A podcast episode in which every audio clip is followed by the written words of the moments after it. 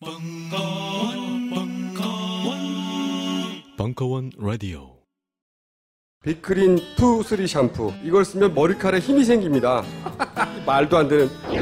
제가 지난 시간에 머리카락이 힘이 생긴다고 그래가지고 말도 안 되는 소리라고. 그래서 광고 떨어질 줄 알았거든요 근데 진짜로 힘이 생긴다는 걸 증명하기 위해서 광고를 연장하였다.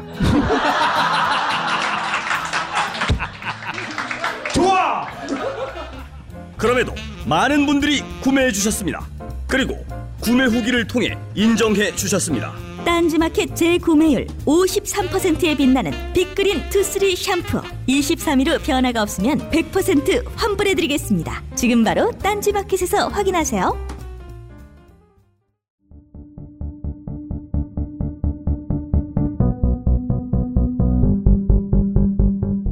강한의 대중문화사 시즌 3 제2강 제5공화국의 3S 정책과 3저 호황 그리고 조영필 안성기 국민스타의 등극. 2016년 12월 5일 강연. 일부. 시청각 자료는 유튜브 링크를 이용하세요.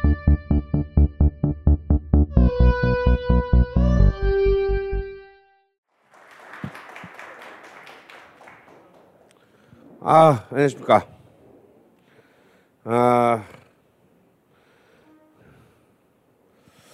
아마 지난 토요일부터 이번 주 금요일까지는 5천년 한국 현대사의 가장 의미심장하고 뜨거운 일주일이 될 것 같습니다.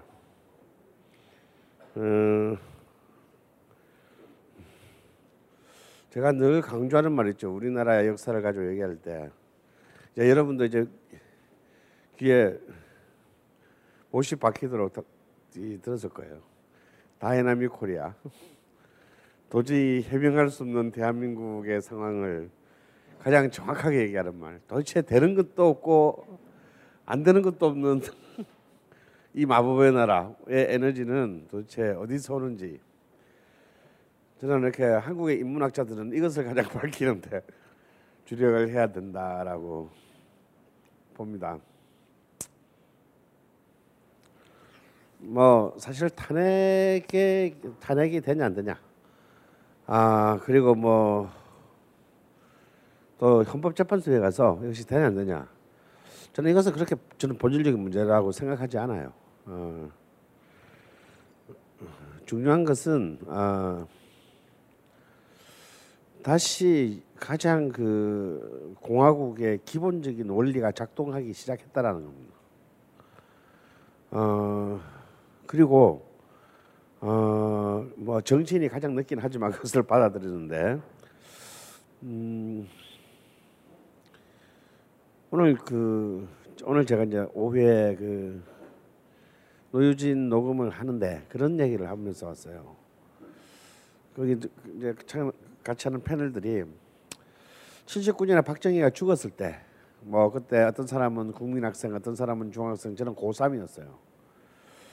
어 그때 저 저만 하더라도 고3인데 그러니까 이제 입시 시험 치기 한 달도 안, 된- 안 남았습니다.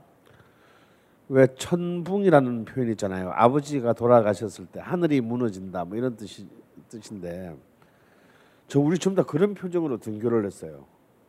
자 이제 우리는 우리나라는 끝나는 건가? 왜냐하면 제가 태어난 뒤로 우리나라 대통령은 한 명뿐이었거든. 그러니까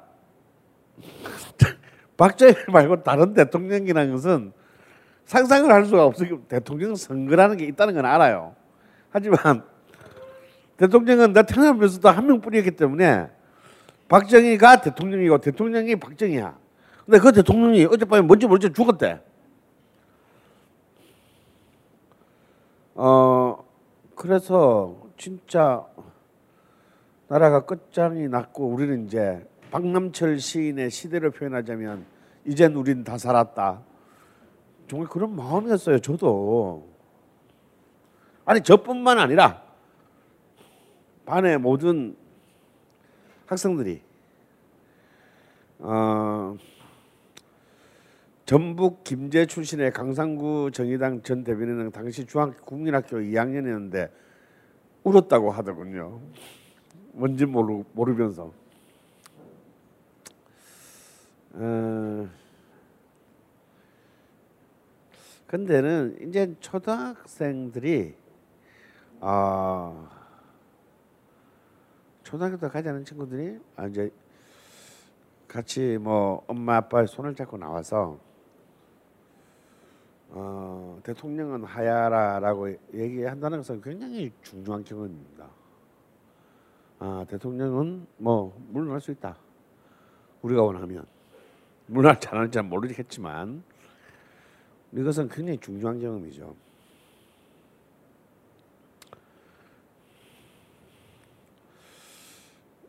이건 또 완전히 엉뚱한 얘기인데요. 음,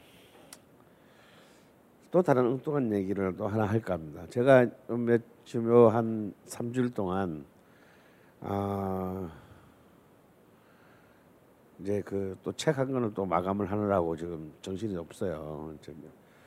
또 명리 이건이 나올 때가 돼 가지고 지금 거의 막바지인데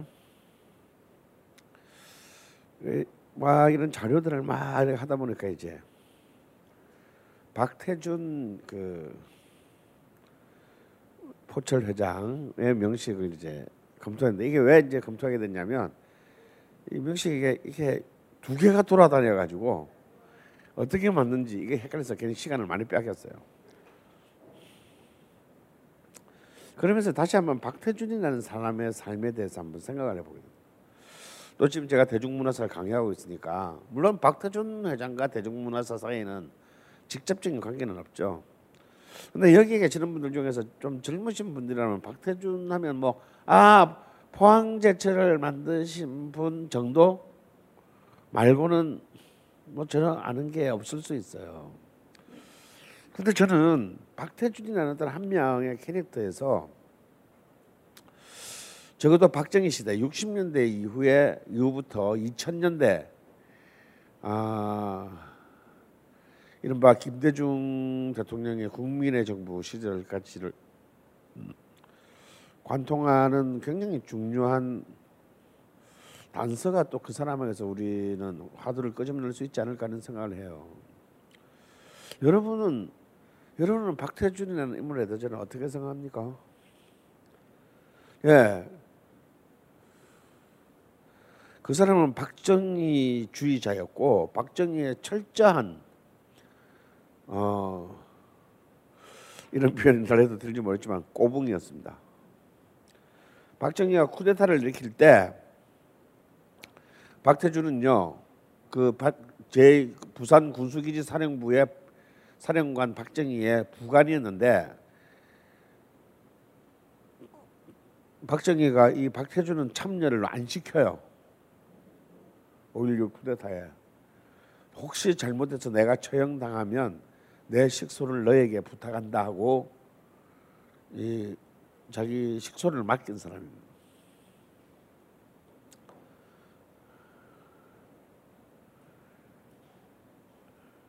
박태준은 일본에서 태어났습니다.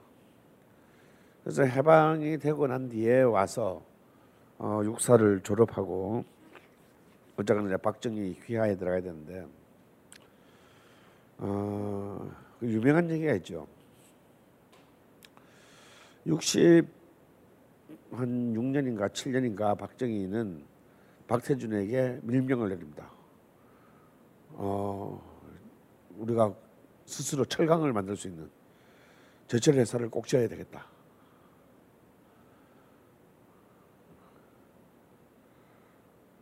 그 네가 정권을 주, 정권 특명을 줄 테니 네가 꼭 해다오. 아니 군인이 무슨 제철 회사를 돈이 없어. 그래서 일본에게 우리가 받기로 했던 3억 원의 그 무상 이제 자금 중에서 근데 이게요 3억 원이 우리 마음대로 3억 달러를 마음대로 쓸 수 있는 게 아니야 무상이 아니야 요 개새끼들이 어떤 도, 단서를 달아놨냐면 농수산업에만 쓸 수 있게 해놨어 그러니까 그 돈으로 공업을 하는데 투자를 못하게 이, 해놨습니다 그래서 그 돈 1억 달러를 어떻게든 이 공장을 만들었는데 일본이 허락을 해줄 일이 없잖아요. 자기 경쟁 공업 경쟁자를 바로 옆에 만들 수는 없으니까. 그래서 박태준이 제일 먼저 한 일은 일본에 가서 일본의 정가를 돌아다니면서 야, 여야를 돌아다니면서 읍소를 해서 제발 그 1억 달러를 제철 공장을 쓸 수 있게 해달라라는 어, 정말 굴욕적인 단청에서부터 시작합니다. 그래서 나중에 낙하손의 수상의 해오록에 보면 정말 박태준이랑 전준이 와서 유창한 일본어로 정말 일본인 좀 약간 일본인처럼 생긴 데가 있잖아. 정말 그 일본인의 감수성에 맞게 마치 사무라이처럼 이렇게 그 꿇앉아서 읍소를 하는데 너무 그 여야의 일본의 국회의원들이 감동을 했다. 야 한국에도 저런 애국자가 있다면 한국의 미래가 어둡지 않겠다. 뭐 이런 생각이고 결국은 일본의 내각이 그 1억 달러를 어, 전용할 수 있게 해줍니다. 그래서 그 허허벌 판에 이제 포항 영일 반에 이제 저철 공장을 짓는데 그게 완전 모래밭이거든요. 어, 박태준은 나중에 2001년도에 이제 결국 폐암으로 죽는데 이미 폐를 하나 잘라냈고 그, 그 수술을 할 때 양쪽 폐에서 엄청난 규소와 모래와 모래가 나왔대요. 그러니까 이제 그 그냥 제철 공장에 이제 목숨을 건 거죠. 그래서 이제 그 사람들과 같이 이제 흔히 하는 말로 우향 우향우 정신하는 게 있대요. 이걸 우리가 못 해내면 전부 우향우에서 우향우하면 이제 영일만 바닷가야. 우리 전부 다, 다 바다에 빠져 죽는 거다. 뭐 어떤 그렇게 해가지고 73년도에 드디어 첫 어, 공업 국가로 가는데 가장 중요한 몇 개의 전제 중에 하나가 철강 생산을 할 수 있느냐 없느냐. 근데 첫 번째 철강 생산을 해내요. 73년입니다. 박정희는 그 박정희가 이제 그랬죠. 나는 고속도로를 만들 테니 너는 철강 회사를 철강을 만들어라. 박정희는 이제 1년 전에 고속도로를 만들었고 박태준은 이제 1년 뒤에 드디어 감격적인 이제 첫 그 생산을 시작합니다.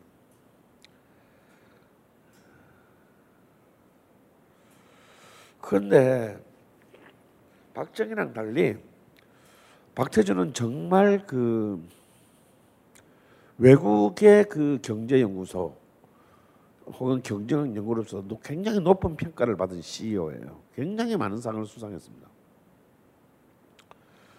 첫 번째로 그는 어떤 경우에도 인사청탁을 받아들이지 않았어요. 어, 그리고 어, 88년에 이제 포스코로 이제 기업 공개를 하는데 우리 사주를 이제 10% 배당을 하는데 그런 단 한 주도 가지지 않았습니다. 회장인데.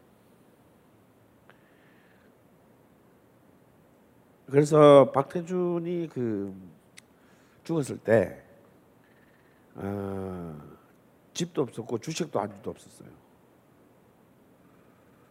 딸네 집에 얹혀 살다가 죽습니다.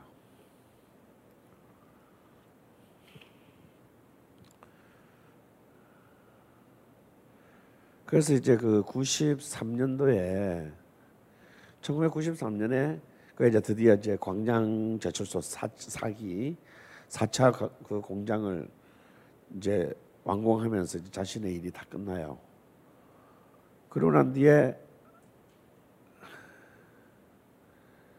그 바로 그게 끝나고 난 뒤에야 어, 여기 동작동 국립묘지에 가서 제일 먼저 한 일이 박정희 묘지 앞에서 어, 드디어 임무를 완수했다라는 보고를 합니다. 그리고 회장직에서 물러나요.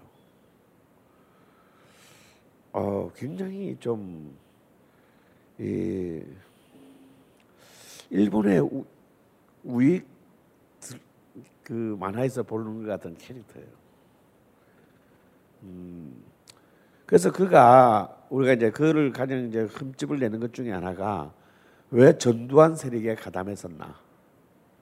80년도에 제5공화국에 박태준이 이제 처음으로 정계에 들어오게 되는데 그거에 대해서도 이 사람은 당당하게 얘기합니다.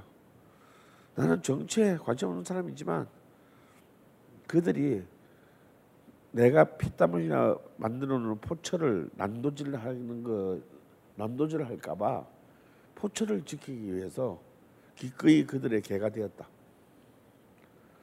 꼬우면 돌 던져라.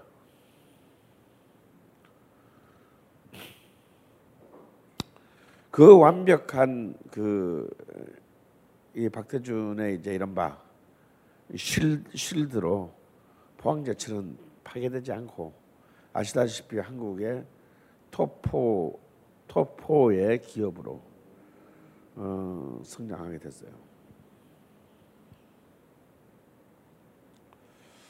어, 그런 그런데 그런 굉장히 그 굉장히 뛰어난 비전을 가진 사람입니다. 뭐 정, 기업 정치가 이기 전에 기업가로 단순히 포항제철이 중요한 게 아니고요. 저는 그 사람의 비전 중에 하나가 뭐냐면 바로 포항 제철시를 만든 거예요. 안에 그 포항 포항제철 가보신 분 있으세요? 저는 그 강연 때문에 가보고 깜짝 놀랐습니다. 그 안에 하나에 정말 독립된 도시가 있어요. 그리고 포항 공대를 만들었습니다. 그런 어쩌 어떻게 보면 그런 공장 하나를 두고 사실은 한국에서는 그 전까지는 보기 드문 굉장히 교육과 주거 문화의 거대한 생태계를 가장 그 서울에서부터 교통이 나쁜 오지라고 할 수 있는 포항에 만들었어요. 그래서 그 포항 그 포항이 아니라 포항 제철시에 사는 사람들의 자부심은 여러분들이 상상을 할 수 없을 정도로 높아요. 음. 야 그런 생각을 이미 80년대 초반에 했다라고 하는 것은 어, 사실은 굉장히 놀라운 태kel에 돼요. 그리고 거기에 맞춰서 그러는 리더에 맞춰서 어마어마한 사람들이 일사불란하게 움직였습니다. 굉장히 효율적으로 움직였어요. 어쩌면 그가 갖고 있는 어떤 어떤 그런 투명성이나 어,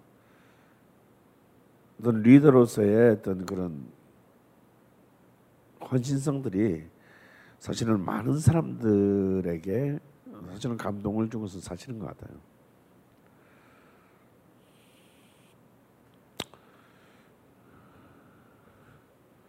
지난 시간에도 얘기했지만 저는 이 이번 지금 우리가 겪고 있는 음, 이 거대한 박, 박근혜 정부의 국정농단 사태가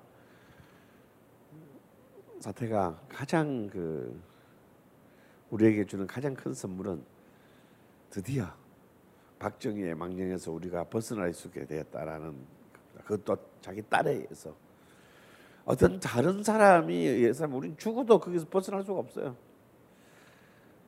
박정희 프레임에서 벗어날 수가 없습니다. 이 질기고 질긴 망령이 더 그분의 따님 때문에 정말로 이제 우리가 벗어날 수 있는 드디어 첫 번째 기회를 잡았던 잡았습니다. 이제서야. 하지만 우리는 또 그 박정희 프레임에서 벗어나면서 어쩌면 그 박정희 프레임 안에서 산업화 산업화 집단과 민주화 집단 사이에 공존을 모색했던 박태준 같은 또 리더들의 비전들을 무시할 수는 없는 것이다.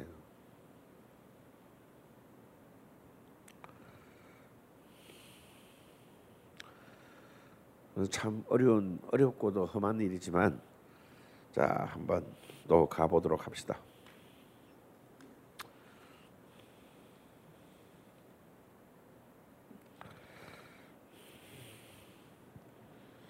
자 우리가 이첫 번째 시간 지난주 시간에 미처 시간이 돼서 못한 부분부터 시작을 할게요. 자 이제 70년 이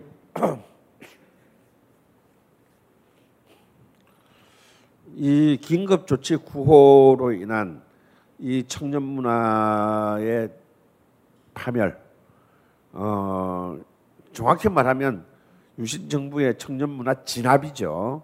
이 진압이 끝나고 난 뒤에 끝난 직후인 76년부터 이제 굉장히 보수적인 문화의 반동의 시대가 시작됐다라고 저는 얘기를 했습니다.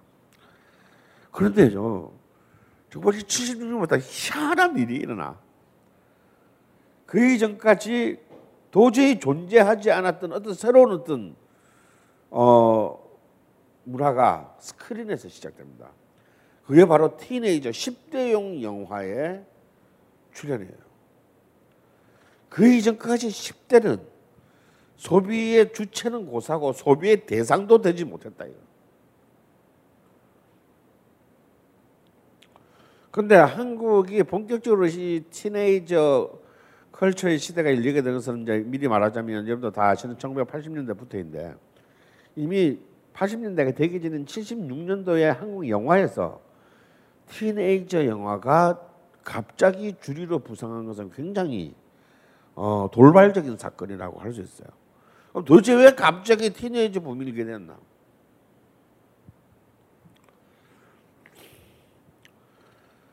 첫 번째는 기존의 이 청년 문화의 그 기수들이 전부 영화 영화에서 이제 발이 묶이게 됩니다. 그만두게 됩니다. 영화를 못 찍게 돼요. 더러 더럽다고 홍파 감독처럼 아예 그냥 이 땅을 떠나버리는 사람도 생겼습니다. 한대수 음악에서의 한대수, 영화에서의 홍파 이런 감독들은 아예 그냥 이 땅을 버렸습니다. 지난 시, 지난 시간 마지막에 얘기했던 대로 그 일상화된 검열의 폭력 앞에서 제대로 영화를 찍는다는 것은 불가능했어요.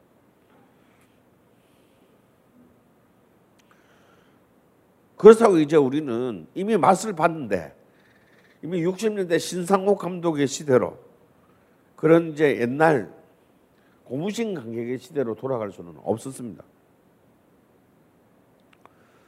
이런 상태에서 갑자기 새롭게 영화 영화 산업이 새롭게 부상하고 있는 니치 마켓을 하나 발견했어요. 이게 뭐냐? 여고 남고생 시장이었다 이거예요. 그럼 70대 후반에 이 여고 남고생 시장이 어떻게 생겼냐? 이거 사실은 이 여고 남고생들이 영화를 보러 다닐 수 있는 상황이 아니었어요. 근데 왜 생겼냐면 하도 70대 초반부터 유신 시대에 강제 영화 강제 동원들이 많았습니다. 그냥 우리 강제로 영화를 보러 가야 돼. 문교부에서 지침이 내려오면 성웅 이순신 내려오면요. 보러 가야 돼요.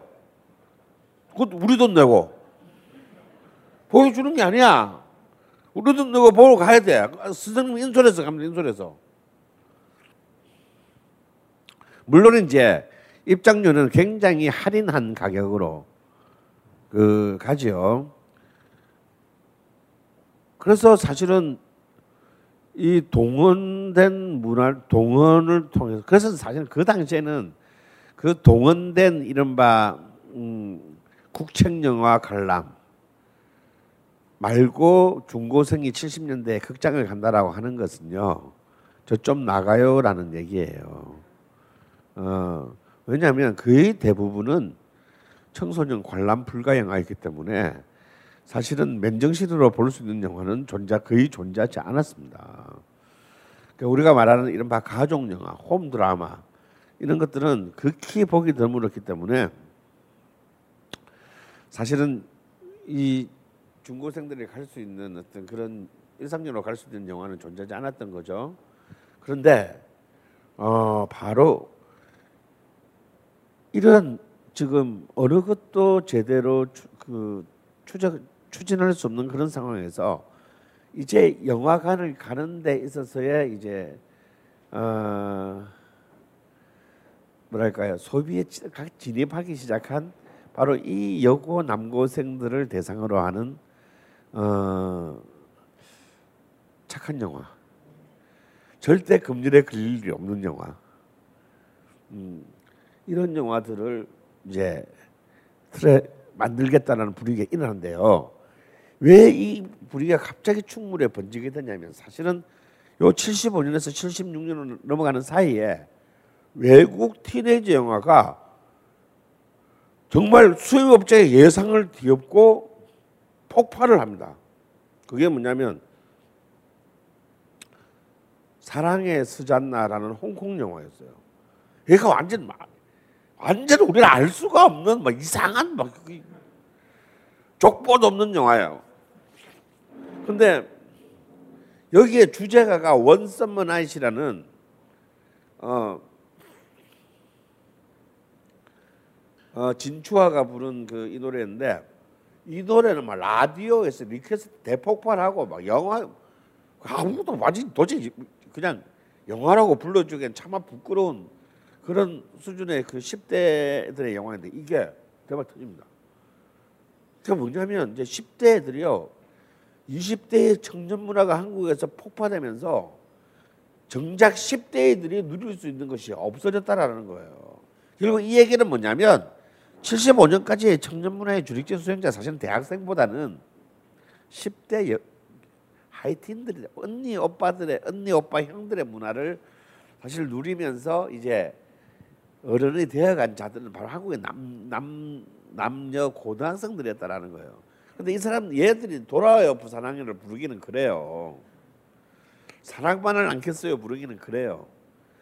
그런 사이에 그런 빈틈을 뒤집고 이상한 티네이저 영화와 주제가가 들어왔는데 이게 대박이 나버렸어요. 그리고 이때 또 하나의 놀라운 외국 외국 영화 하나 개봉됐어요. 바로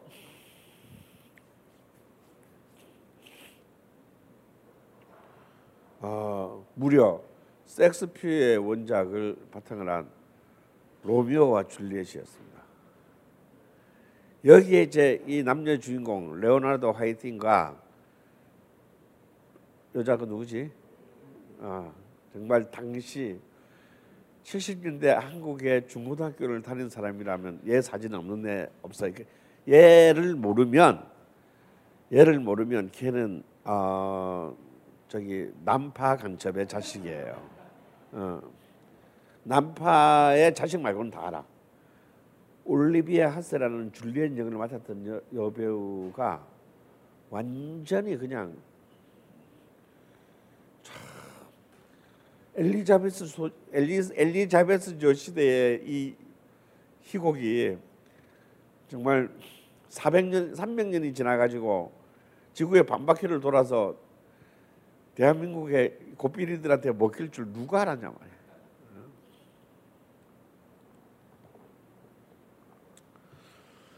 이러면서 이제 이 티네이저 영화와 어, 전혀 왜냐하면 10대의 풋풋한 청춘이라는 게 무슨 정치적인 요소가 들어있을 거며 무슨 에로틱한 요소가 들어있겠어요. 물론 사실 그때도 중고생들을 잘 나가는 애들은 지금처럼 다 잘 나갔어요. 사실 그때가 더 음란했다고 봐 나는.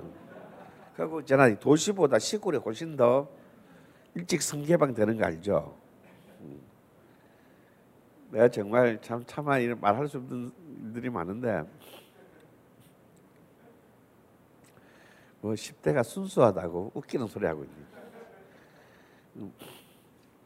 그때 이제 70년대 중반에 통기타 포크 가수로서 최고의 아이돌 스타가 김세환이었습니다. 생기기도 예쁘게 생기고 목소리도 예쁘고. 근데 실제 사람도 착해요. 그 형은. 그 영원한 동안 있잖아. 늘 자전거 타고 다니는. 그래서 이제 제가 한 20년 전에 무슨 자료 때문에 김세환 형 집에 내가 그, 그분 만나서 뭐 형님 그러면 뭐 그분이 막 그, 뭐, 그 경기를 해요. 워낙 동안이라. 나보다 그열 살이 많은데. 어. 그러면서 자기는 옛날 70대 좀 자료를 내가 좀 찾으러 갔는데 하나 재밌는 거 보여줄까? 그러더니 75년도에 여고 1학년들한테 받은 뭐야 팬레터를 보여주는 거야. 어.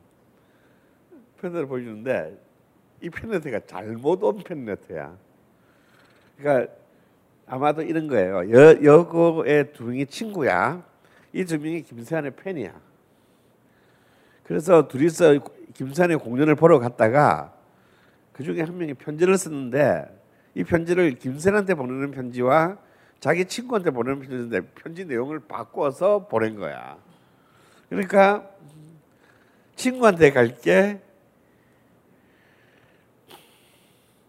김세환한테 온 거지. 아 정말 이건 진짜 공개돼야 돼. 음. 어. 그러니까 육두 문자가 난무하는 게 아니라 정말 그게 하드코어 포르노의 그 예, 그런 거예요. 그러니까 그 내가 좋아하는 오빠의 공연을 보면서 성적으로 흥분된 그 그러한 어떤 감정을 갖다가 이렇게 친구 친구한테니까 솔직하게 그냥 막 쓴 거야. 그러면서 참 자기가 받아본 팬레터 중에서 가장 충격적이며 어, 가장 재밌는 팬레터였다고. 근데 어쨌거나 간에 이 교복 입은 여주인공 남주인공 나오는 영화에서 사실 그런 섹스, 섹스 피라는 그런 주제를 다룬다는 것은 그 당시에 이거는 능지처참함이죠. 그 때문에 가장 사실은 안전한 안전한 시장에서 가장 안전한 포맷으로 가장 안전한 컨텐츠의 생산과 유통이 시작됐는데 문제는 스타였다라는 거야. 근데 여기에 스타가 나옵니다. 이런 티네이저 풍의 스타가 이때 양쪽에서 다 나오는데요. 아, 영화에서는 이제 제가 볼때 인류 역사상 여고생으로서는 이보다 더 완벽할 수 없는 스타가 이때 나옵니다. 대한민국에 나옵니다. 그때 바로 임예진이에요. 그리고 바로 같은 해 76년에 음악 쪽에서는 대전 호수돈 여고 출신의 혜은이가 음, 데뷔합니다. 어, 둘다 정말 티네이저스러운 어, 떤 그런 어떤 이미지를 가지고 전부 순식간에 어, 톱스타가 되는 인물들입니다. 자, 그 티네이저 영화의 시작은 바로 여고 졸업반이라는 영화인데 또 여기서부터 티네이저 영화 담당 OST 여가수가 생겨요. 김인순이라는 여자 가수인데요. 이 사람은 요런 노래들만 계속 부르다가 일찍 요절했습니다.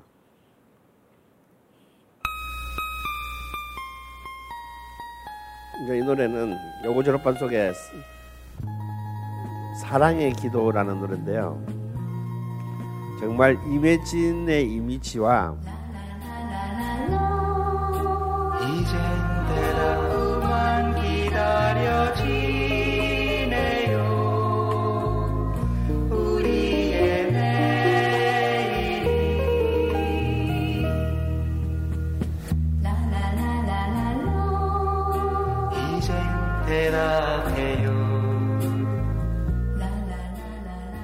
이 남자 누군지 아시죠?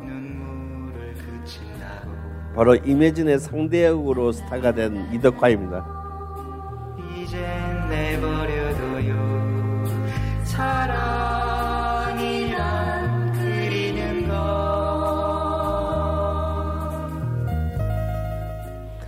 이 임혜진이 나중에 늙어서 푼수떼기로 나왔을 때 진짜 저는 절망했어요. 처음으로 인생에 허물을 느꼈습니다.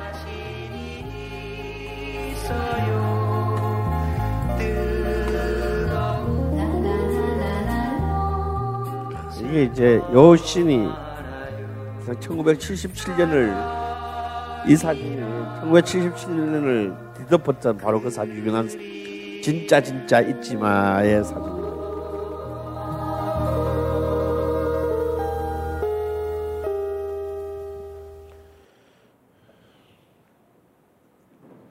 아, 이 사랑의 기도를 들어보시면 알겠지만 이, 이 티네이저 영화의 음악적인 구조는 뭐겠습니까? 기본적으로 바로 그 앞시대 청년 문화 시대의 포크 음악이에요. 포크 음악의 틀이 그 왜냐면 이들이 바로 그 여고 여고생들이 이 오빠들의 노래를 좋아했기 때문이죠. 이제 여기서 이제 내용은 철저히 이제 사랑의 주제로 그것도 이제 순수하고 숭고한 사랑의 주제로 넘어오면서 이제 그 시작 80년대 시작된 발라드의 시대를 예감하게 합니다. 그래서 사실은 이 70대 후반의 티네이저 영화, 티네이저 영화의 주제가들은 70년대적인 요소가 어떻게 80년대적인 요소로 이행하는가에 대한 굉장히 과도적 양상들을 참 굉장히 재밌게 보여줘요. 음, 사운드 면에서만 보더라도 그냥 통기타 음악이 아니라 그 통기타 음악에 나중에 80년대적인 이제 electric 사운드 어, 정확히 말하면 신스사이저 사운드들이 이제 아, 아주 예쁘게 입혀져서 어, 사운드가 이렇게 이제 말랑말랑해집니다. 어, soft and mellow 톤으로 바뀌게 돼요. 음. 그리고 이제 이 여러 조, 여고 졸업반으로 선보인 임예진의 돌풍은요. 이제 77년 진짜 진짜 잊지마 시리즈로 가면서 거의 이제 가장 그 전국적인 히트를 기록하게 되는데 이 진짜 진짜 잊지마 하는 게 뭐냐면 진짜 황당한 내용이에요. 어, 여러분 황수른의 소나기 아시죠? 우리 지난 시간에도 이렇게 노래로 얘기- 노래도 나왔죠. 그때는 이상하게 황수른 소나기가 이게 참 교과서에도 고등학교 국어 교과서에도 실렸지만 이 소나기라는 이 단편 소설이 가지고 있는 이 이야기의 원형이 우리나라에 많은 어떤 다른 장르에 영향을 미쳤어요. 뭐 지난 시간에 들었듯이 그 김종률의 노래로도 나왔지만요. CF로도 나왔고요. 나중에 80년대 말 90년대 초에 강호동이 강호동이 개그맨에서 데뷔할 때도 그것을 그 포맷을 가지고 합니다. 하여튼 정말 황수는이 황수는 이 작품이 여러 곳 여러 대 불려 나가서 고생해요.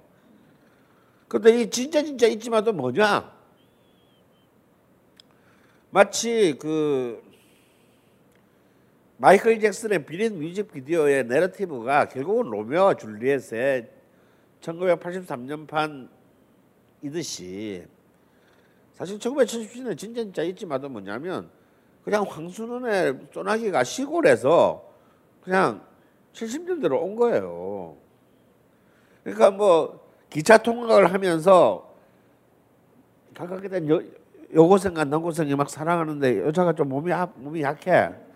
어. 그러니까 둘이서 그냥 미래를 약속하고 하기로 했는데 졸업식을 하고 여자가 안 나타나. 알고 보니까 여자가 폐렴에 걸려서 죽었대. 그래서 남자는 쓸쓸히 그냥 철길을 걸어가면서 그들을 해상해 끝 이거 다 해요. 근데 속편이 나와. 죽었잖아 주인공이. 그래서 이제 진짜 진짜 미안해라는 속편이 나와요. 근데 사실은 여자가 안 죽은 거야. 그래서 재회를 해. 그리고 이제 진짜 진짜 좋아해라는 3편이 나오는데 이 3편은 드라마상 아무런 앞에 두 편과 연결도 안 되고 배우 남자 배우도 바뀌어. 그냥 제목만 진짜 진짜 시리즈 쓴 거예요.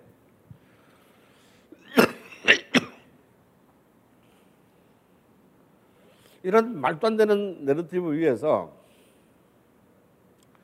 오로지 청춘 청춘 스타 두 명 이제 특히 이매진과 이덕화라는 어, 이 모습은요. 사실 그 당시에 이제 이른바 드디어 자신을 어, 하나의 이미지적 캐릭터로 인식 미약하게 인식하기 시작했던 한국 최초의 70대 후반의 10대들에게 워너비 모델의 워너비 스타의 모델이었어요. 하나도 저렇게 보였으면 나도 저렇게 어, 타인들에게 인지되었으면 하는 어떤 그 욕망을 가장 강렬하게 반영했습니다. 음, 앉아. 무슨 영화 배우 이름 같죠? 얘는요 우리 반에서 1등 하던 애예요.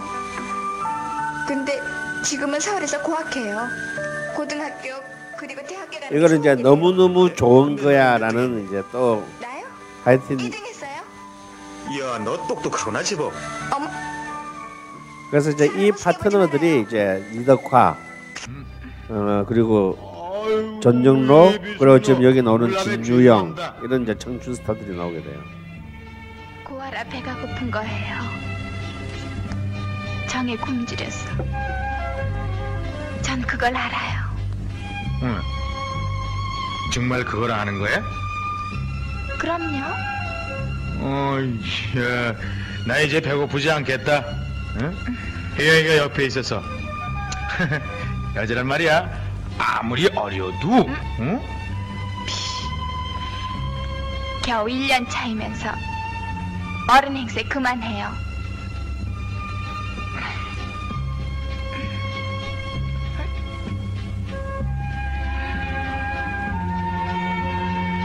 레온이 오빠는 저한테 되게 잘해줬는데 못 그런 것 같아서 아쉽고 어따 어따 들이대 어따.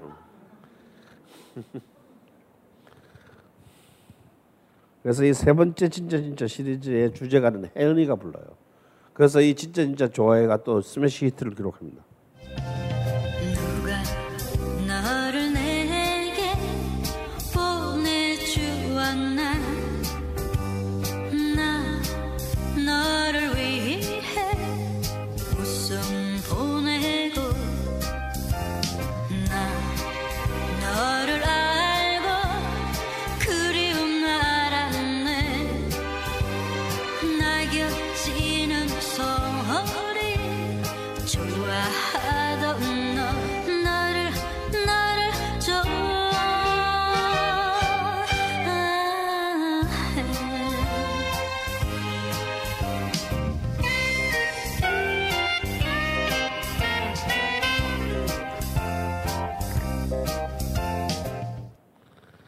그냥 스틱 이 주제가와 스티커 열 장만 보면 이 영화 드라마가 어떻게 되는지 아시겠죠? 그냥 서로 번갈아가며 죽이는 거예요. 이번엔 나- 이번엔 여, 여학생을 죽였다가 그 다음에는 남학생을 죽였다가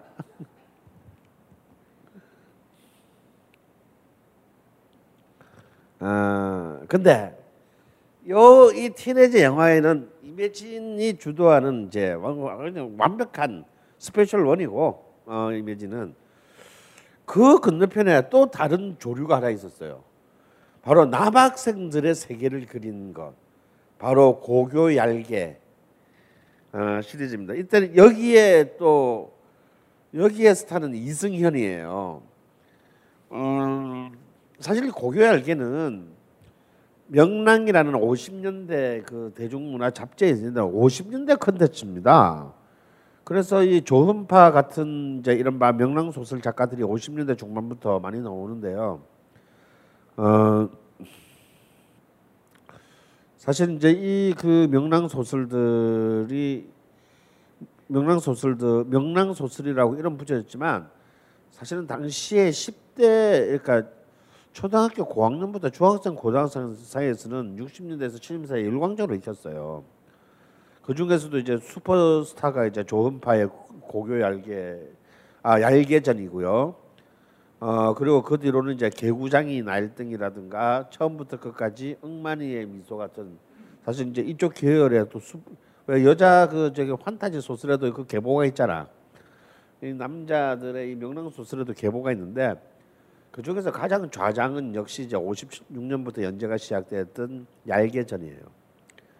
그래서 이, 얄- 이 50년대의 얄개전을 70년대에 교실로 어, 김웅천 감독이 갖고 와서 엄청난 성공을 거두는데 여기에는 정말 그냥 태어날 때부터 얄개일 수밖에 없는 바로 그 캐릭터 어, 이승현이라는 그 캐릭터가 어, 있었기에 가능한 얘기고요. 꼭 그 개구장이처럼 생긴 이 고등학생의 바로 반대짝에는 꼭 누가 있냐면 어, 잘생긴 그렇지만 가난한 모범생 김정훈이 꼭 있어요. 음. 그리고 그 사이에는 누가 있겠어요? 더 예쁜 여학생이 있어야지. 그 예쁜 여학생인데 이제 여- 근데 이 이매진 쪽은 이쪽이랑 안 놀아. 어. 여기 남자가 주- 어, 주역인 세계이기 때문에 여기 요 영역에서의 여배우의 스타는 강주희라는 어, 정말 여기서 반짝하고 사라져간 어, 여배우가 있습니다. 여러분 이승현이 이 고교의 열기에서 스타가 되는 이승현이 어디서 처음으로 영화 한국 영화사에서 굉장히 중요한 영화사에서 모습을 드러냈는데 어디서 모습을 처음 드러낸지 아시나요? 여러분 1975년에 바보들의 행진이라는 영화를 보면요 이승현이 아 신문 배달 아 신문 거리에서 신문을 파는 소년으로 나와요. 그래서 이제 주인공 대학생들이 당구 치다가 아 얘한테 신문을 사는데 거스름 돈이 없는 거예요. 그래서 자기가 나가서 거스름 돈을 바꿔오겠다라고 하고 이제 이 어린 신문팔이 소년은 나가는데 옆에서 이제 이 병태를 막 비난하죠. 야 새끼야, 쟤 안 돌아와. 넌 그냥 돈 날린 거야. 근데 병태가 아니, 난 쟤는 꼭 돌아올 거다. 음. 그래서 굉장히 이 사소한 사소한 것에 목숨을 걸게 되는 상황이 나오는데요. 그때 얘가 결국 좀 늦, 늦, 늦 었지만 돌아와서 그 스름돈을 주는 굉장히 중요한 단역을 맡은 사람이 바로 이승현이에요. 자, 그 이승현이 이제 슈퍼스타가 됩니다. 자, 이 고객 알겠는데요. 요 장면을 보면 이 당시의 고등학교 풍속도가 다 나와. 자전거, 하이킹, 미팅, 다음에 통기타, 노래. 결국은 뭐예요? 70년대 초중반에 저거 형 오빠들이 했던 대학가의 청년 문화가 그대로 이제 70대 중후반에는 여, 여고생들의 문화가 된 거예요.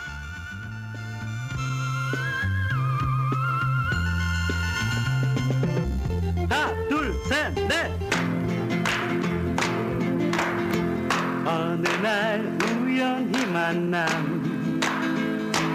그 소년 나를 보고 웃었네 이 하이킹에서 방금 노래 부르는 사람이 누군지 아세요? 네, 장현입니다. 장덕의 오빠죠. 어, 다 일찍 죽었습니다. 암으로 죽고 장 장덕은 여동생 장덕은 자살하고. 너무 뻔한 수작 아니에요? 이제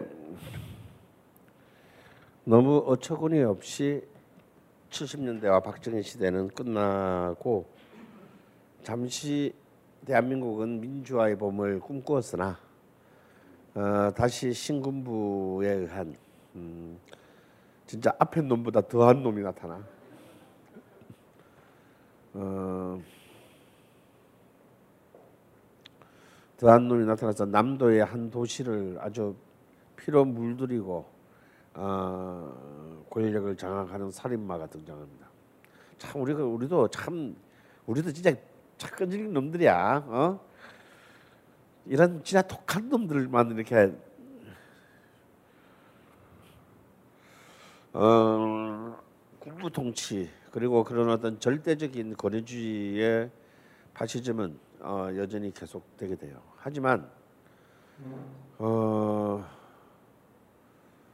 이들은 박정희 시대와는 전혀 다른 통치의 어, 방법론을 선택했다는 점이 다르다 이거예요.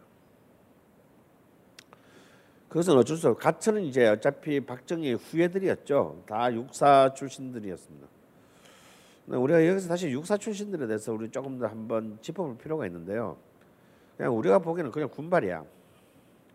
근데 이들 세대에 있어서 육사라는 것은 어, 우리가 좀 그렇게 쉽게 넘어갈 수 없는 것이 굉장히 주, 이, 이들 세대 다시 말해서 해방과 전쟁 세대에 있어서는 사실은 어쩌면 육사야말로 가장 엘리트 집단이라고 할 수 있어요.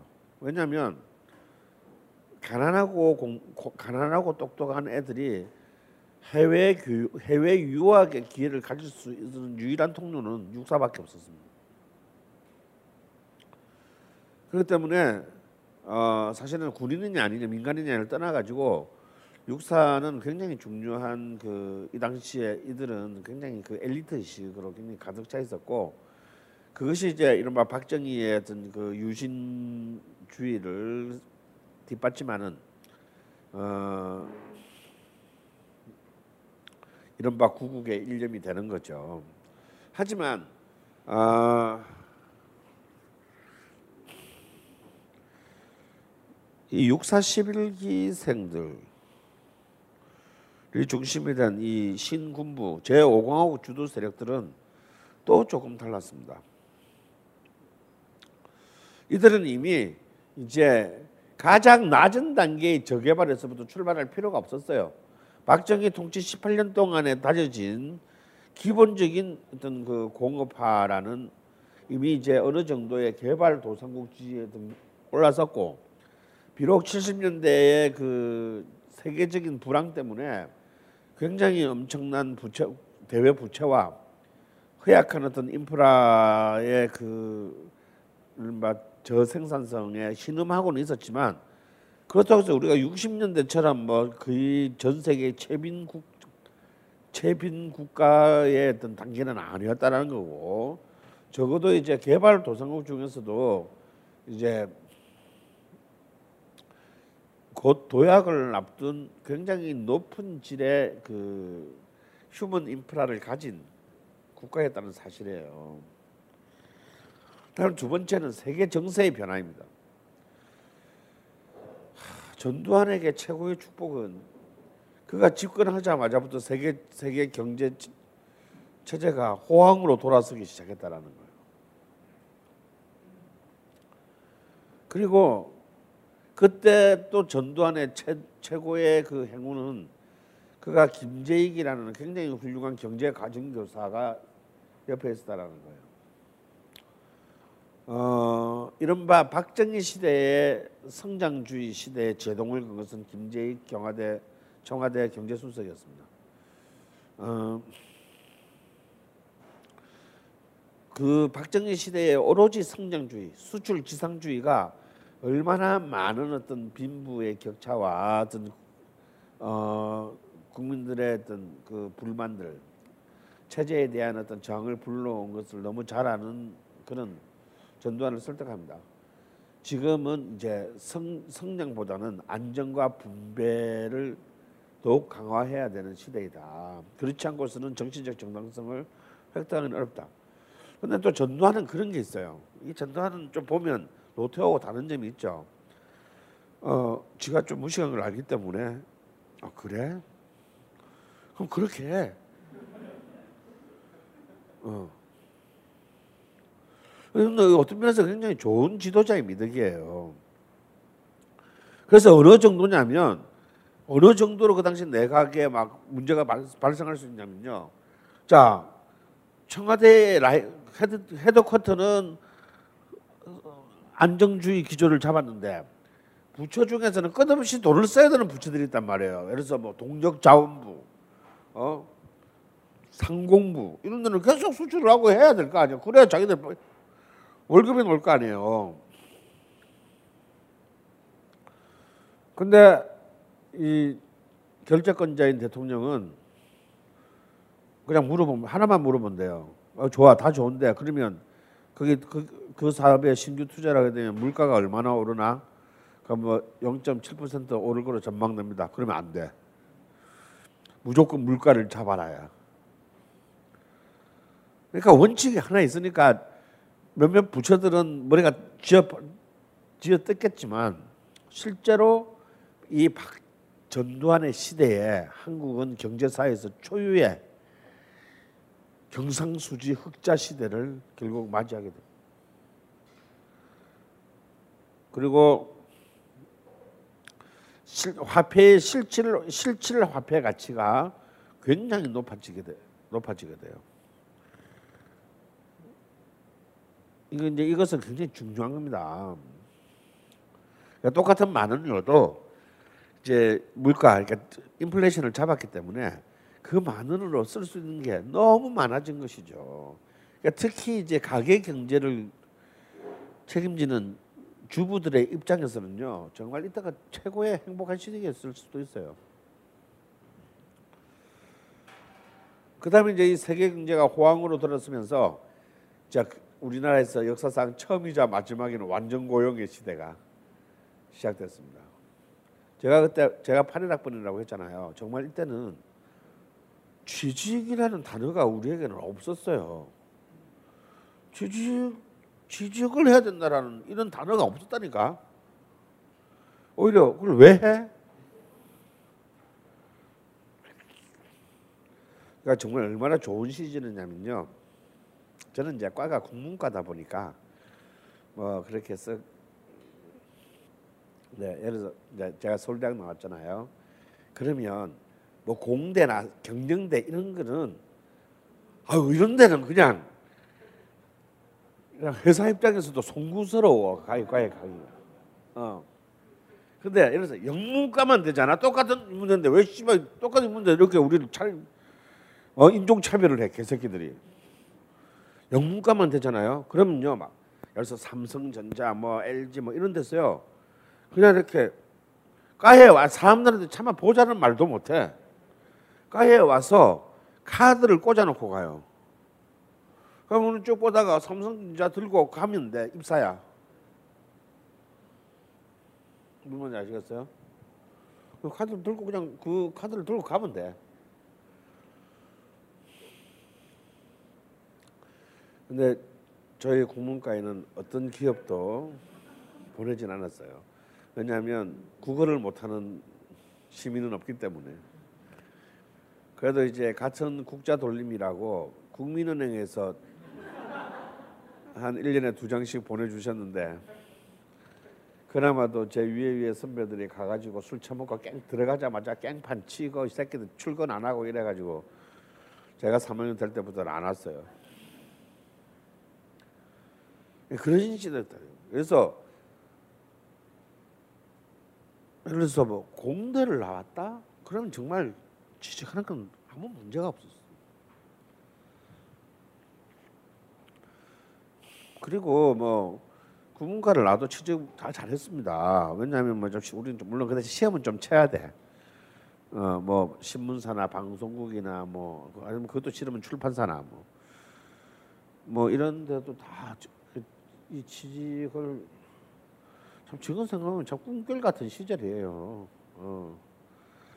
정말 회사가 사람을 쫓아다닐 때. 어. 그래서 뭐 지방에 예를 들어서 국립대학들, 지방의 명문대학들 나와도 다 뭐 너무너무 쉽게 취직을 했던 시절입니다.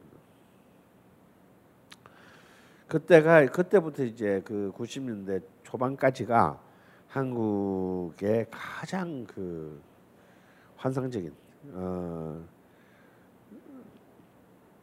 그러니까 김정삼 대통령 시대 앞 3년 전까지가 가장 아름다운 고용이 열렸던 시절입니다. 그렇기 때문에 많은 어떤 생산성들이 생산 가장 효율적인 생산성들이 이 사회를 지배하고 있었고 무엇보다도 이제 나중에 중산층이라는 이데올로기로 어, 중산층이라는 이데올로기로 이렇게 결집하게 되는 어, 이른바 가정 경제의 소비 체제가 비약적으로 증가하기 시작했어요. 결국 우리가 중산층이라는 게 뭡니까? 중산층이라는 게 어디 뭐 여기서 여기 모든 자 우리 집에 해당되는 것을 기록하시오 해서 10개 중에 7개 해당되면 중산층이 되는 거고 여섯 개부터는 하층 계급이고 그런 건가요? 사실 아니죠. 중산층이라는 건 굉장히 이데올로지컬한 겁니다. 사실은 사실은 허영이에요. 허영의 이 지표화가 이 중산층이다. 중요한 것은 내가 진짜로 물질적으로 중산층적 조건을 갖췄냐 아니냐가 아니라 내가 중산층이라고 인지하느냐 아느냐가 더 중요한 거다. 지금 참고로 말하면 지금 내가 지금 현재 작년 조사에서 2015년 조사에서 대한민국에서 어, 경제 활동 인구 중에서 내가 하층 계급이라고 생각한다가 52%입니다. 아니 우리가 80년대보다 지금 못 살 리가 없잖아요. 객관적으로. 근데 우리는 우리 지금 우리 경제 활동 인구의 52%는 내가 하층 계급이라고 생각하는 거예요. 왜? 내가 지금 좀 누리는 누리고 있어도 이게 불안한 거야. 고용이 불안정하고 일단 어? 완전 고용이 지나는 무너진 지 오래고 나는 내일 어떻게 어디서 어디로 쫓겨 튕겨 나갈지 모르고 혹은 안정적인 자영업자라고 하더라도 어느 순간에 어, 이 안정이 무너질지 모르는 이 상황에서는 우리는 굉장히 이렇게 불안정한 소비를 할 수밖에 없게 돼요. 근데 이 80년대는 바로 그 10년 불황의 터널을 벗어나면서 비약적으로 승리했어요. 사실은 가진 게 없는 지금 몇 년이랑 똑같아. 똑같음에도 불구하고 어 이제 달라요. 굉장히 적극적이고 공격적인 소비를 하기 시작합니다. 그때 이제 아줌마들이 간이 커지기 시작해요. 근데 이때가 이제 여러분 이제 그 이른바 이 중, 한국의 미드 클래스 중산층의 신화를 만들게 되면 뭐예요? 아파트다 말이야 아파트. 70년대 말까지만 하더라도요 아파트라는 것은 못 사는 사람이나 들어가서 사는 데예요. 어, 대다수의 사람들이 생각하는 식은 물론 이제 70년대도 외인 아파트라든지 뭐 이런 특수한 목적의 아파트가 있었지만 그거 말고 한국 사람들 일단 와우 아파트가 무너졌잖아 72년에 아파트라는 건 있는 사람은 다 정원 있고 뭐 차고 있고 이런 이런 넓은 저택에서 살지 누가 그 성냥갑같이 지은 그런 데서 살아. 그 제가 75년부터 부산에서 아파트를 살게 됐을 때도요. 우리 아버지가 노름해가지고 왕해가지고 이제 할 수 없이 처음으로 간 게 아파트예요. 그래서 아파트 가면서 우리 아- 우리 엄마가 하는 단식이 아직도 생각나. 아이고 이제 이런 우리가 이런 닭장 같은 데서 살게 됐구나. 요것도 좀 넓고 넓고 닭장이 아닌데. 그때만 75년도만 하더라도 인식이 어른들의 인식이 망해서 가는 동네 곳이 이 아파트였는데 이제는 이제 이 80년대에 오게 되면서 이 아파트가 이제 강남을 70년대 말에 강남을 중심으로 해가지고 이제 드디어 아파트의 전국적인 열병이 일어나게 됩니다. 그 이때는요 사실은 너무 개발하는 데가 많았기 때문에 대충만 사면 다 돈이 됐어요. 자, 가령 예를 들었어요. 여러분 어떤 특정 지역이 굉장히 가치 있는 지역으로 되기 위해서는 어떤 조건이 필요할까요? 특정 지역이 갑자기 부가가치가 높은 지역으로 되는데 적용되는 룰이 있어요. 뭘까요? 예? 뭐? 예? 교통? 우리 다 그렇게 생각하잖아요. 교통, 뭐 중요 인프라 시설, 뭐 어? 인프라 시설, 뭐또뭐 도시 도시 근린 시설 이런 거 생각하잖아요. 그래서 우리가 서민인 거야. 그런 거 생각하는 사람들은 서민들이에요. 중산층이야. 학교 이런 거 생각하는 사람들. 있는 사람들은 학교 초등학교 있는 걸 신경 안 써요. 자가용 태워서 보내면 되지 좋은 학교 있는 쪽에.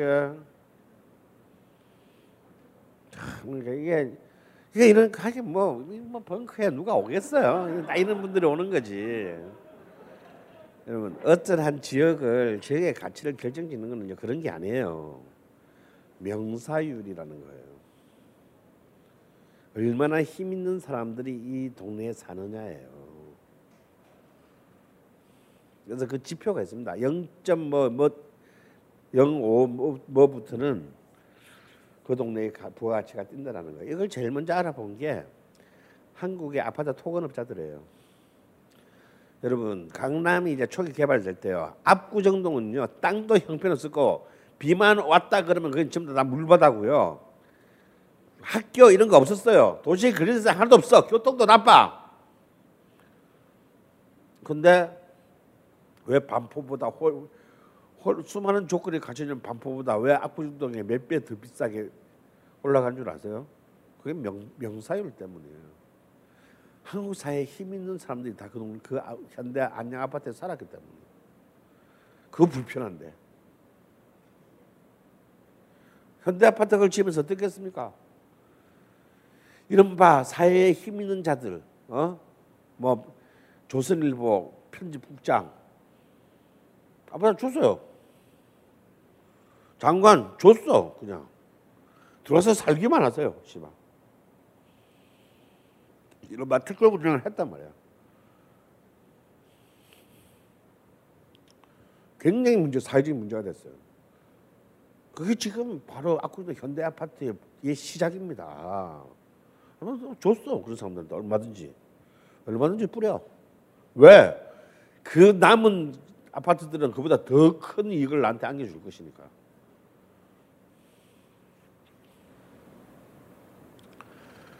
그렇기 때문에 사실은 우리가 기본적으로 어 우리의 주거 형태는 단독 주택이었습니다. 그 때문에 이 태- 택지 아파트 택지 개발을 하게 되면서부터는 그냥 그냥 대충 아무 사실 저기 뭐죠? 80년대 들어서 시작된 목동 단지 저는 처음에 저기 사람 누가 가서 사나 싶었어요. 제가 그때 그 단지 개발할 때 제가 갔거든요. 허허벌 받을 때 딱지 사러. 제가 그때 이제 아파트 투기꾼 생활을 잠시 했었는데, 음, 그걸 보면서 야, 이 허허벌판에 누가 들어와서 살래나. 근데 참, 그 지금 어떻게 됐습니까? 아, 그때 좀살 걸. 음. 그러니까 뭐 대충 이제 이 도심지 주변에 사실은 아파트를 사게 되면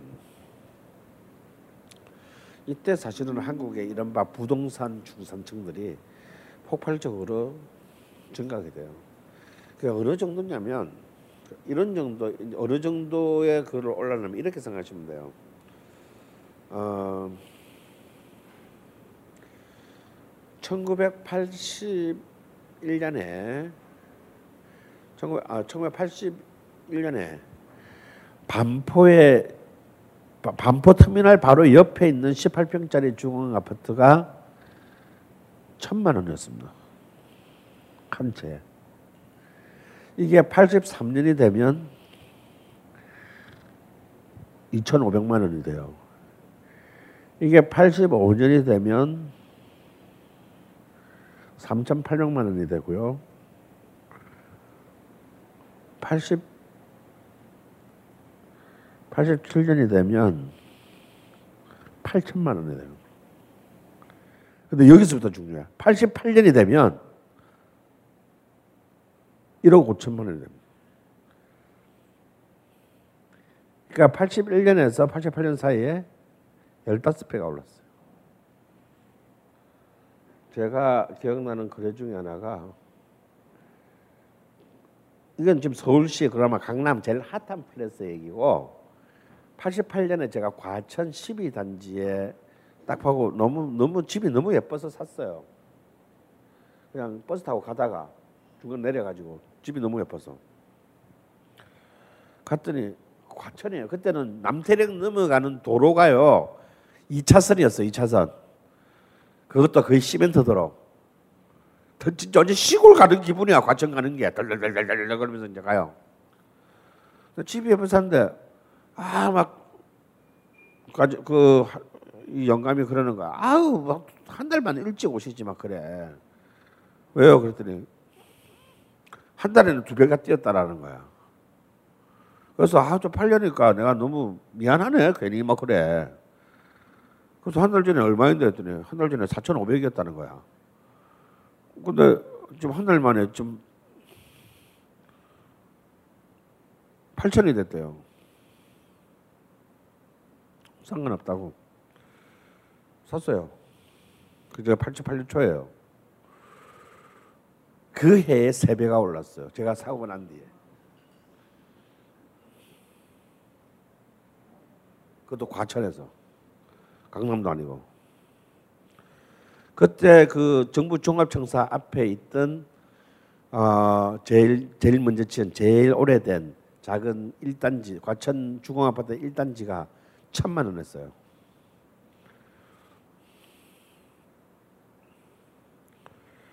근데 천만 원 하던 게 제가 그때 91년도에 넣을 때 1억 천만 원에 돼 있었으니까 10배가 뛴 거죠. 음. 음. 그러니까 사실은 이 정말 누가 이 아파트의 정보를 아느냐? 남자들은 노동한 뭐 직장 나는 사람들 알 턱이 없잖아요. 그냥 그 정보만으로 사실상 남편이 1년 동안 새가 빠져 나가서 버는 돈을 벌 수 있었던 시절이에요. 그러니까 그때 정말 그 정부 실책에 따라 고지 곧대로 산 사람들은 지금 다 바보가 된 거지. 어. 그러니까 이게 얼마나 쉬운 거냐면 이런 거예요. 그러면 아유 앞에서 두 개를 아무나 돈이 있어야 하잖아요. 쉽지만 그게 그런 게 아닌 게요. 이런 거예요. 예를 들면 그러니까 어떻게 어떻게 막 70년대 막 돈 모아서 80년대 초에 80년대 이제 예를 들어서 저 서울 변두리에 뭐 예를 들어서 저 연신내 이런데 어 조그만 뭐 조그만 집 주택 샀다 그래요. 뭐 뭐, 뭐 빌라도 좋고 자 그러면 샀어요. 그러면 그래서 그, 그, 그때는 우리가 전부 다 저축해가지고 집을 사는 게 제일 큰 목표였잖아요. 모든 가족에. 그래서 정말 뭐 10년에 걸쳐서 저축을 해서 이렇게 좀 삽니다. 근데 이때부터 집 한 채만 있으면 돼. 이때부터 어떻게 하느냐? 어 일산 개발해. 그러면요 그냥 그 개발할 때 일산에 들어가는 거예요. 좀 좀 좀 멀리 떨어지는 거지. 어. 그러면요 잘 사면 여기에 있는 집으로 집, 그 집을 팔아서 일산에 이제 막 개발하는 집에 두 채나 세 채를 살 수 있어요. 한 3년 살잖아. 그럼 또 이게 또 두세 배 막 뛰어. 뭐 많이 뛰면은 뭐 10배. 그럼 또 그 뒤에 교화 단지를 개발한다 그래. 그럼 또 그걸 팔고 그걸 사. 또 그거 하나 팔면 또새집살 수 있어. 그게 간단하죠. 뭐 이렇게 뭘 복잡하게 생각할 필요가 없어요. 이런 진짜 정말 어, 정말 글자 그대로 부동산 버블의 시대가 우리한테 이, 있었다는 게 80년대. 결국은 이 부동산 버블이 사실 그 이전의 모든 우리의 문화적 가치관들을 전부 붕괴시킵니다. 우리 그렇게 살아본 적이 없거든. 우리가 이렇게 정말 이렇게 돈을 펑펑 쓰다가는 죄를 받지, 천벌을 받지 이런 풍요 속에 살아본 적이 없어요 우리는. 드디어 이 80년대에 우리나라는 이제 본격적인 외식의 시대, 프랜차이즈의 시대, 그리고 모든 브랜드의 시대, 다음에 명품의 시대, 이 모든 것들이 이 80년대에 시작하는 겁니다. 그렇기 때문에 전두환 정권은 그 이전에 박정희 정부의 그 목조르는 어떤 통제를 할 필요가 없었던 거예요. 이미 사람들이 미쳐 돌아가고 있단 말이야. 사람들이 날 그렇게 미워하지 않은 것 같아. 얘들이 지금 정신이 딴 데가 있어. 그러면 얘들 좀 더 미치게만 가끔씩 석유만 좀씩 뿌려주면 돼. 왜냐하면 가끔씩 우리 사람들도 아 잠깐만 있어봐 집에서 생각하면서 그래 전두환 이 새끼가 나쁜 놈이었지 이렇게 생각할 때가 있잖아요. 그러니까 이럴 때 가끔씩 이렇게 이제 석유를 뿌려서 다시 미쳐 돌아다니 밤새도록 돌아다니게 만들면 된단 말이야. 그래서 일단 뭡니까 칼라 방송을 시작합니다. 전격적으로 칼라 방송을 시작해요. 다음에 뭐 전두환 정권 들어서 한 3년 훨씬 더 지났었지만 84년 되어서는 뭘 합니까? 드디어 통금 해제 조치를 합니다. 이게 결정타예요. 통금을 푼다. 이건 굉장히 중요한 겁니다.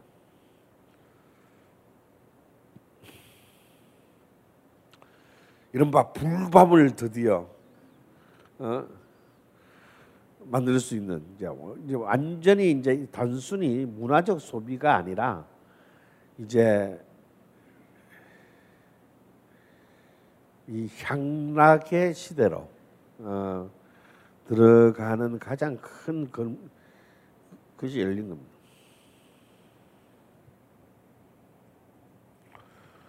어, 여기서 이제 그 오공화국은 크게 전두환 정권은 세 개의 문화 정책을 수립해요. 이제 그 이전에 박정희 정권이 굉장히 어, 규제 일변도의 정권이었다면 어, 그런 어떤 그 철저한 어, 반체제적인 혹은 정부에 대한 그 비판적인 태도를 가진 문화들에 대해서는 박정희 때보다 더 가혹한 철퇴를 내렸으면서 하지만 다른 외피로서는 훨씬 더 유연해 보이는 정책을 펴게 되는데요. 이른바 이제 3S로 요약되는 바로 그 정책들입니다. 일단 스포츠를 굉장히 상업화하는 시장화하는 정책을 폈어요. 그래서 프로야구를 비롯한 수많은 프로 스포츠들을 이제 육성시켰고 그 다음에 이제 올림픽 유치라는데 이제 목숨을 걸게 돼요. 이 무식한 것들이 근데 또, 또 사실은 이렇게 무식해야 올림픽을 유치도 하는 거야. 우리가 뭐 이성적으로 이렇게 노무현 때 우리 이성적으로 했잖아요. 대단 안 돼. 어? 이때는 이때 너, 야 우리가 설올림픽 어떻게 하- 어떻게 하는데 진짜 전두환이 거의 목에 칼들이 대고 전, 정주영을 볶았지 않습니까? 정말 이거 올림픽 유치 못하면 현대는 현대는 문 닫아야 돼. 그냥 가방에 그냥 달러들을 갖다가 그냥 여행 가방에다가 바리바리 담고 그냥 투표권이 있는 IC 위원들한테 정말 아, 집에 찾아가서 줬다는 거 아니야. 그래서 그 당시 그 당시에 IC, IOC 위원들이 그런 말을 했어요. 정말 살다 살다 이렇게 내놓고 로비하는 나라는 처음 봤다. 아, 이 로비도 좀 격조 있게, 어? 어, 뭐 예를 들어서 뭐, 뭐 이런 거 있잖아. 샤토라투르 45년 뭐 이런 거 보내고 이런 게 로비야. 근데 그런 거 그, 그런 어 그런 것도 진짜 몇십만 달러 하거든요. 우리가 그런 걸 어떻게 알아? 씨발 문조가 뭐 아그래도 돈 쑤셔 넣는 거지 뭐 내놓고. 그때 우리가 나고야랑 경쟁을 했는데 우리가 이 그 88년 올림픽 유치권을 두고 이 경쟁에 2년 늦었어요. 2년 결정이 늦게 나가지고.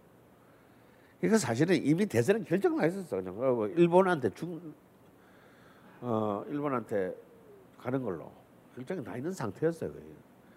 근데 우리는 중간에 우리 나중에 올림픽 때 월드컵 때도 그러고 일본 입장에서 보면 진짜 우리는 싸가지 없는 거야. 어 중간에 와가지고 완전 판 분위기 다 흐려놓고 막 뭐. 그리고 올림픽은 알다시피 월드컵은 국가가 유치하고요. 올림픽은 시가 유치를 하는 겁니다. 그러니까 일본은 나고야 시가 유치를 하고 있었고 한국은 서울시가 아니고 대한민국 전체가 나고야 입장에서는 완전 불공정 경쟁인 거예요.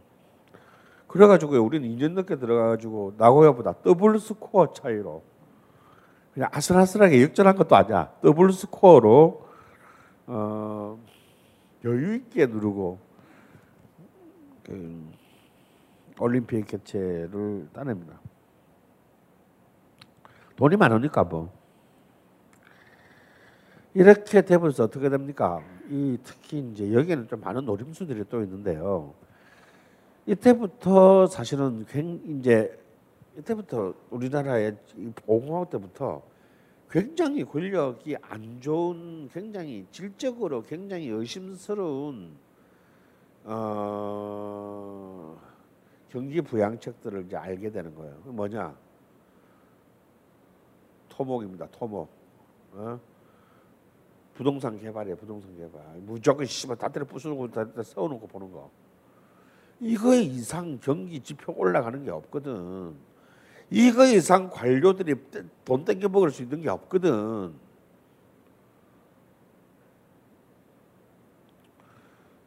여러분 있잖아 월드컵 같은 거 축구 경기장 하나 만들잖아요. 그 건축비는 말할 것도 없고요. 만들고 난 뒤가 문제라는 걸 알아야 돼요. 그래서 서귀포 경기장 같은 경우는요. 1년에 그냥 가만히 놔둬도 70억씩 없어집니다. 가만히 아무것도 안 해도 관리비가 70억씩 없어져요. 이건 진짜 이, 이런 시설물들이라고 하는 거는 정말 생각을 하고 한 적어도 50년 뒤를 보고 계획을 잡아야지. 아, 요거 들어가는 것만 생각하고 지으면 안 돼요. 그러면은 이 하나의 어떤 건축물을 짓게 되면요. 그게 이권은 단순히 이 건축물에 대한 이권이 아니라 그 이후에 maintenance 비용에 대한 이권까지 발생합니다. 그러니까 사실은 공공 자금을 가지고 할 수 있는 최악의 행패를 다 부릴 수 있는 거예요. 그러니까 이재명이 왜 뜨냐? 간단해요. 이재명은 그 바로 그 공공 사업의 비리를 너무 잘 알거든. 그냥 멀쩡한 보로불로 교체 안 하거든. 물론 도수도 되는데 왜 교체해야 돼? 그리고 그 비용을 바로 복지 비용으로 뭐 성남시가 무슨 국방비를 쓰는 건 아니잖아요. 그럼 문화비하고 복지비야. 그 그것도 그 아껴 돈으로 해. 그리고 또 인간이 독하잖아. 그 세금 안 낸 새끼들 끝까지 가가지고 차 압수하고 해가지고 세금 내게 만들고 어, 나가 부동산 비용 불필요한 부동산 개발 비용 다 줄이고 간단해 이렇게 해가지고 이렇게 해가지고 민심을 사는 건 이렇게 간단한 일이 있는데 그걸 갖다가 한국의 지자체장이 못한다는 얘기는 뭐냐? 이 간단한 걸 두고. 어? 이 새끼들이 전부 민나 도로보데스라는 거야. 이 개새끼들은 다 이미 다 이 도둑놈 이 카르텔의 일원이라는 거야 이 시장놈들의 새끼들이. 그리고 이제 두 번째가 이제 또 안 좋은 이 안 좋은 굉장히 안 좋은 이 그 또 하나의 한국의 고질적인 병폐가 이때부터 만들어집니다. 관제 이벤트. 뭐 지금 이 순간까지도 우리에게는 차, 차은택이라는 망령으로 되살아나서 아, 왜나 이런 걸 갖다가 좋아하는지 모르겠어. 우리 사람들이 아니 우리 아니 정확히 말하면 우리나라의 권력자들이 혹은 행정가들이 왜 꼭 자기 시, 자기 도, 자기 국가 출신의 이벤트를 해야 돼? 여러분 그러니까 우리 동네마다 무슨 축제하는 거 아시죠? 온 군단이 뭐뭐 뭐, 뭐 어, 영동 고추 아가씨 축제 뭐 이런 거 있잖아. 고추 아가씨 축제 이거 좀 이상하다. 하여튼 어, 이런 이런 축제가요. 이런 지자체 축제가 제가 2011년도 기준으로 그 국감 조사 자료를 보니까 전국에 866개가 있더라고 1년에. 우리나라는 축제공화국이야. 그러니까 하루에 평균 다섯 군데서 는 축제를 하고 있어. 어디선가.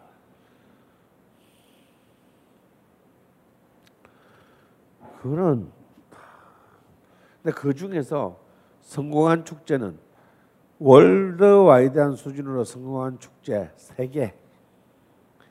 다음에 로컬 차원에서나마 성공한 축제 13개. 나머지는 닭광.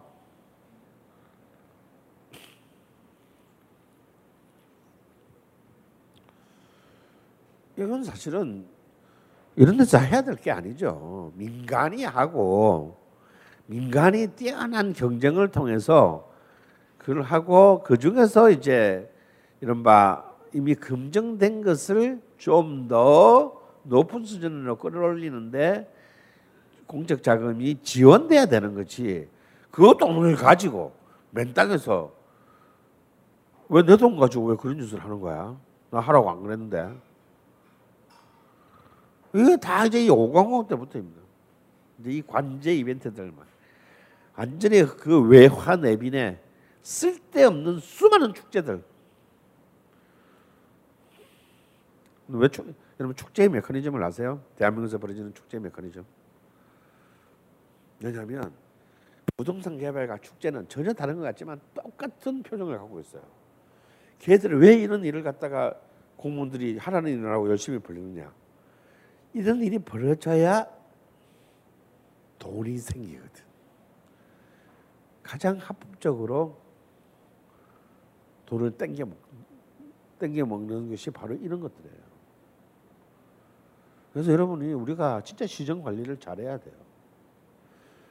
세 번째는 이제 언론 통폐합. 아 이게 이제 이 박, 전두환 정권의 하이라이트예요. 이건 시바 박정희보다 더해. 권력을 딱 잡고 났는데 허문도의 주도 아래 모든 정기 간행물들을 전부 다 통폐합니다. 그래서 그 전까지 눈에 조금이나 눈에 박힌 것들은 전부 배관, 통합. 그래서 부산의 4.19 사진을 게재한 부산의 진짜 전통적인 신문이 이제 두 개가 있었거든요. 국- 부산일보 국제신문, 아 국제신문 배관. 그냥 부산일보랑 합병해. 이런 식으로 이제 그때까지 뭔가 그나마 박정희 시대에 다 죽여놓은 언론들을 다시 한번 더 죽입니다. 그리고 그 기회를 자체를 이미 이제 씨를 말려버려. 그러니까 하다못해 어느 정도냐면 창작과 비평, 폐간. 더 웃긴 건요. 사실은 창작과 비평에서 별로 이렇게 진보적이지도 않은데 문학과 지성도 그냥 덩달아서 폐간시켜. 어, 누가 둘이가 top two라며. 그러면 둘다다 폐간. 이런 사실은 뭐 창작과 비평과 누구 몇, 몇 분이나 팔렸겠어요. 이런 그 개간지 월간지는 말을 그 월간지 중에서 다 폭격 맞아요. 진짜 그 70대 말이 한국이 정말 잡지의 시대였거든요. 뿌리 깊은 나무라든지 어, 마당이라든지 굉장히 정말 그 어, 정말 훌륭한 의식을 가진 어, 또 훌륭한 완성도를 지닌 잡지들이 많이 나왔습니다. 70대 말이, 말이 후반이 잡지 시대라고 할 만큼 이 청년 문화 세대들이 결국은 그 감각이 어디로 갔냐면 잡지들로 많이 갔단 말이에요. 이 잡지들이 80년대 전부 다 사실 그런 잡지들이 무슨 불온한 내용을 담거나 정치적인 내용을 담은 잡지도 아니었어요. 그냥 마음에 안 드는 거야. 왠지 왜 전통 문화를 왜 소개해? 뭔가 이상한 생각 있는 거 아니야? 폐간. 다 폐간시켜. 그리고 이상한 잡지 이상한 잡지 신규 가맹물 허가를 내주는데 막 주간 국제, 주간 부산 뭐 이런 거. 이거는 이제 70년대 우리의 위대한 썬데이 소리나 이런 그 주간 경량, 주간 여성을 넘어서는 완전 도색 잡지들이 이제 막 나오게 됩니다. 완전 이건 좀 심할 정도의 이 노출 정도를 가지는 이런 그 사진들이 버젓이 실린 잡지들이 마구 마구 신규로 나오기 시작하면서 온 거리를 여자들이 벌거벗은 누드로 쳐 바르기 시작해요. 이 옐로우 저널리즘을 통한 오공화국의 목적은 명백합니다. 뭐겠어요? 전부 다 홀딱 꼴리게 만드는 거지 뭐. 그렇게 해서 그 속에서 어 일종의 어떤 그런 그 정치적 저항 저항 의식 자체를 갖다가 무- 무장해제시키는 겁니다. 이때 이 바로 이 시대가 이 옐로우 저널리즘이 이제 폭발하던 이 80대 초반이요. 한국에서는 드디어 포르노그래피의 시대가 시작되는 시대라고 봐야 돼요. 왜냐하면 바로 이때부터 불법적인 드디어 한국에 베타 방식의 소니의 테이프 그 VTR이 한국에 불법적으로 수입되기 시작했어요. 물론 이것은 굉장히 그 부잣집이나 들어가 들어갔지만 들어가는 거였지만 이것들이 숙박업소에 들어가면서 그때 각 대학 옆에 여관은 사실은 전부 포르노 극장이라고 봐야 된대요. 그러니까 사실은 어, 젊은 남자가 하러 들어가는 게 아니고 남학생들이 그냥 포르노를 보러 우르르 여관에 들어가는 그런 시대가 바로 이 포르노그래피의 시대가 이 옐로우 저널리즘과 함께 시작됩니다. 그럼 70년대까지는 포르노가 없었나? 있었어요. 70년대 포르노는 필름으로 영화를 틀어줬습니다. 나 그거 본 적 있다. 청계천 막 골목 이상한 데를 이렇게 쪼끄만 데 가면요. 이게 굉장히 뭔가 그런 동네가 있어. 그런 워낙 골목이 있어. 거기서 어슬렁거리면 보러 오셨어요? 그래요. 네. 그러면 내면 막, 와, 그 안에 그 청계천에 막 꼬박 들어가. 그러 들어가서 문을 열고 탁 들어가면 끔끔한데 아저씨들이 한 열대여섯 명 앉아 있어. 그리고 이렇게 영사기가 돌아가고 영화 영화. 어. 필름으로 된 포르노를 틀어줬어요. 참 번거로운 시절이죠.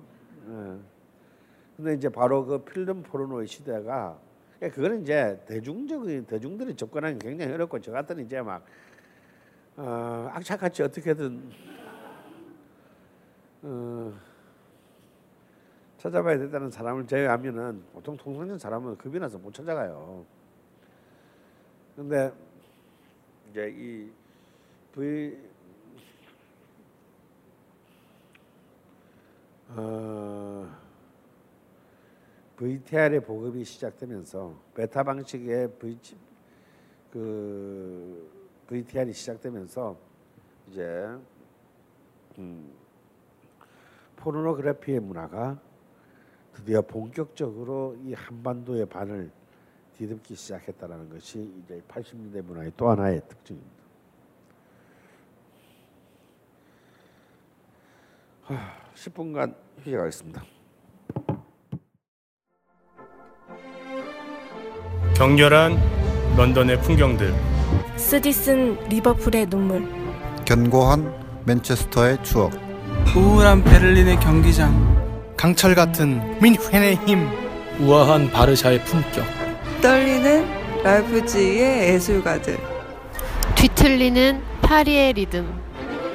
정윤수의 스포츠와 예술로 떠나는 유럽 도시 여행 2017년 1월 3일부터 매주 화요일 저녁 7시.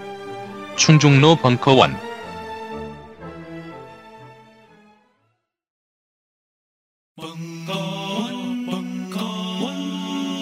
벙커원 라디오